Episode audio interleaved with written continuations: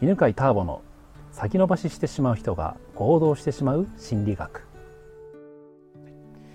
こんにちは、えー八ヶ岳からねお送りしておりますが、春で暖かくなってますこの間大雪が降ったんですけどねあの1週間ほど前なんですが我が家は停電になりまして、え2日間ほど電気が来なかったんですよねで、えーその時寒くてですね風邪になってしまいまして鼻声の状態ですでまあ今日はそんな中ですがおゲストをお招きしまして、えー今日のゲストはレオくんですこんにちはこんにちは。はい、えーじゃあレオくんはですね、まあ、じゃあどんな人かねあの簡単に説明しますとえーセンターピースの8期と 30? 三期です。 33期だから8期は8年前くらい、そうですう。ん、33期は2年ぐらい前そうです。 2回参加してくれてるという方でで、えー今日はですねレオくんに成功の秘訣を聞いていこう と思いますはい。よよろしくお願いしますろしくお願い します。じゃあまず簡単にあのレオくんは今どんな仕事をしてるのか教えてもらっていいですかはい。僕は、まあ、オンラインビジネスですね。オンラインビジジネネス、ス、そうでおす。まあ、ネット上でなんかコンテンツとかを販売して、うんうんまあ、そこでお金をもらっているような状態ですね。まあ個人事業主です。の個人事業主で、オンライン上でコンテンツ販売そうです。うんコンテンツはどんなコンテンツなんですかコンテンツはそうですねものにもよりますけど、まあ、自己啓発系もありますし、うんまあなんかお金を稼ぐみたいな商材みたいなそういう教商材教材とかそうですね、そういう商材教材もありますそうそれは自分で作ってるのかな僕は自分では作ってないですね、うんうんうんうん他人が作った商品をうん販売しています、うんおおそうなんだはい、じゃあそれのこうはんまさにじゃあ販売する担当みたいなそうです感じなんですねそうですんうんあその前に今年齢は年齢は28です28歳はいだから初めてセンターピースを受けた時は二十歳二十歳です二十歳だったっけ19歳じゃなかったっけギリギリ二十歳になってました、あそんな感じだね、うん、の時からのね付き合いで、はいでその当時は学生だったからあのね時は大学生でしたね 今こうやって、ねえー成功して会えてるのが本当嬉しいんだけどはいじゃあどういうこう流れでね今のとこまで来たかっていうのを聞いていきますからね、はいまあ気楽に話してください OK ですはい。えーじゃあまあ話せる部分は話してもらって、はいそこはちょっとあの話せませんってことところがあったらば。はいピー入れてもらうんであピーピーピー加工はたけちゃんがじゃあ入れてくれます、ねえーじゃあそのコンテンツインターネットでのコンテンツのはいビジネスはいはやってどれくらいなんですか、これ自体は3年か4年ぐらいですねおお3年か4年なんだはいどういうきっかけでそれを始めたんですかうんとまあ、僕が、まあ、自分で独立する前に、そのある人の先生のところに修行に行ったんですねおお弟子入りして弟子入りして無給で1年ぐらい働いてたんですけどもおおすごいね話だねそうそのところが、まあ、そういう、えー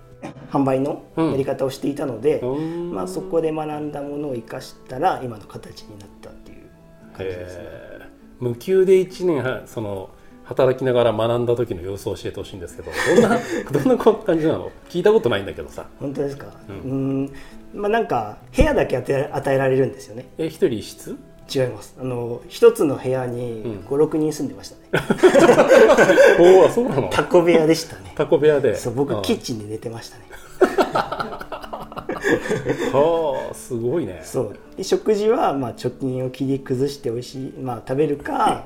それから事務所に行くとカップラーメンがあるんですよ おうカップラーメンは食べ放題だった んで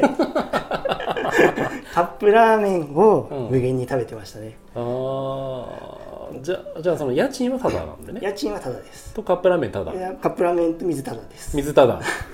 おおガス代とかもタそダの辺も全部タダですああじゃあそうかそうか、はいそれ以外のことに関してはお金がかかるけれど、そうですでそこで手伝いながらということじゃあなんだろうねなんだろう手伝ってうん労働力提供しながらそうです内容が学べるみたいなそうです感じなんだそうなんですよはあ面白かったですけど面白いね それはじゃあ仲間は5人くらいいたってことなんですか結構入れ替わりも激しかったんですけども、まあ、やめ入ってすぐ過酷すぎてうん 辞める人もいましたし、そまあ、入れ替わり立ち替わりで、まあ、45人常にいるような状態ですねうあーでじゃあそこに1年くらいそうです1年ぐらいあ1年っていうのは長い方なの短い方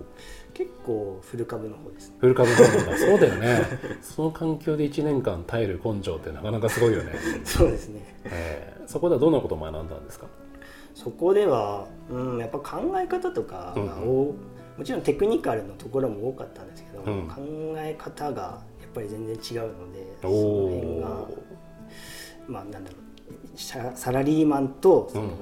こうビジネスで成功している人の考え方の違いを学ばされましたあそうなんだじゃあその